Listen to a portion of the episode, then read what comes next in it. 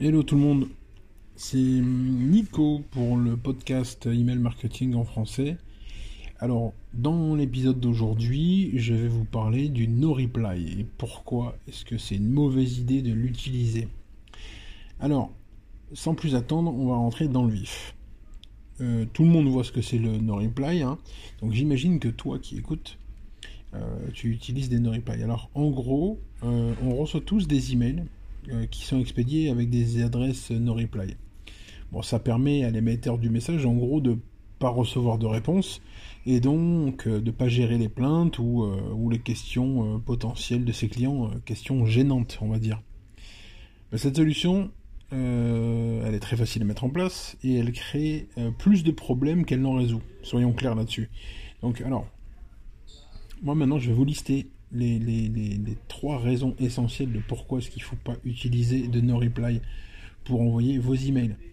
Euh, surtout quand on veut faire de la communication par, email. Premier point, euh, vos abonnés vont se sentir agressés. Vos abonnés, vos clients, euh, whatever, ils vont se sentir agressés. Il n'y a rien de plus frustrant que d'écouter en gros quelqu'un sans avoir la possibilité de lui répondre. On est tous d'accord avec ça. Donc, c'est exactement le sentiment que tu vas provoquer chez ton abonné si tu envoies un email sans qu'il ait la possibilité d'interagir avec toi. Euh, ce type de communication unidirectionnelle euh, aurait pu être acceptable il y a 5 ou 10 ans, mais ça ne l'est clairement plus aujourd'hui. De toute façon, tu le sais, hein, les, les, les, mœurs de l'email marketing ont, changé et changent en permanence. Les, changements sont, sont, quasi permanents et quotidiens. Euh, moi je vois des, nouvelles, des nouvelles euh, choses qui, sortent du sol euh, et, du coup il faut vraiment se tenir au courant et, lire beaucoup. Enfin, l'email marketing est très complexe et ça tu le sais déjà. Donc si tu veux attirer de nouveaux clients et surtout des clients euh, ou des abonnés qui sont loyaux avec toi, il vaut mieux que tu lui montres qu'il est important pour toi et que euh, tu es, à son écoute. Il peut te répondre, il peut te contacter. Euh, tout ça, c'est très important. Donc ça, c'était le, point numéro 1. L'argument numéro 2, c'est que ta, ta, réputation va clairement en souffrir.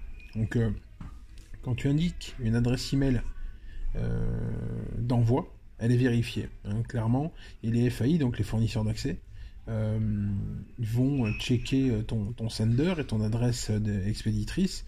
Euh, idem pour les logiciels anti-spam et les webmails, tous les webmails du marché. en analysant le comportement en fait de ton expéditeur, ils vont classifier selon plusieurs critères. Et la communication unilatérale est un signe clairement euh, clairement évident que, tu ne veux pas euh, être embêté, que tu ne veux pas recevoir de plaintes, que tu ne veux pas, etc., euh, etc. Donc, si tu veux pas que ta réputation en souffre, il vaut mieux pas que tu utilises de no-reply, et il vaut mieux que tu utilises un, sender clair et, relativement mémorisable. Hein. Il faut que les gens se disent ah oui tiens c'est c'est Lisa de telle agence, voilà etc etc. T'as as compris l'idée. Ensuite, troisième point et dernier point, ta délivrabilité va en prendre un sacré coup. Euh, c'est un argument de taille, hein, la délivrabilité, ça, parle aux gens et les gens se disent euh, ouais ok euh, si, si, je délivre pas alors j'ai pas de résultat et c'est exactement ça. Plus ta réputation est mauvaise, moins ta délivrabilité est bonne. Hein, tu connais la logique. Donc tes emails se retrouveront en spam, et même si tes news respectent toutes les, euh, toutes les règles de l'emailing, et, etc., elles ne donneront pas de, de bons résultats.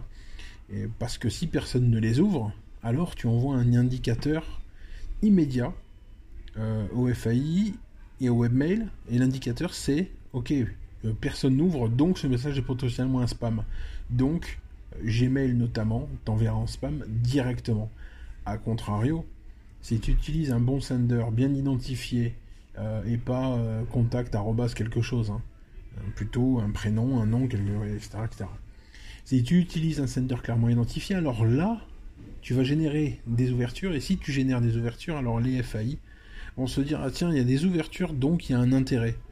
Bah, je vais continuer à, ouvrir les robinets pour laisser passer le message de cette personne.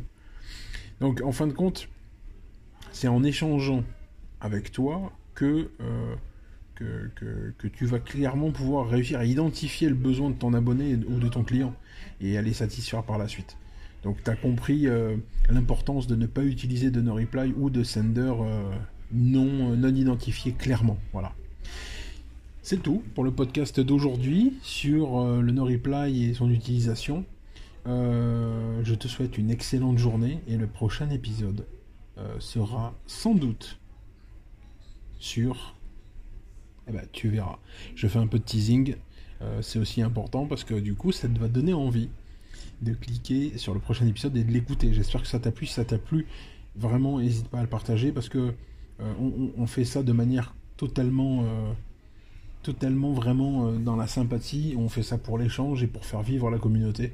Donc, si tu aimes ce, format de, podcast, si tu aimes le, contenu et la qualité, ben écoute, n'hésite pas à partager. je te souhaite une très bonne journée et je te dis à plus dans le prochain épisode.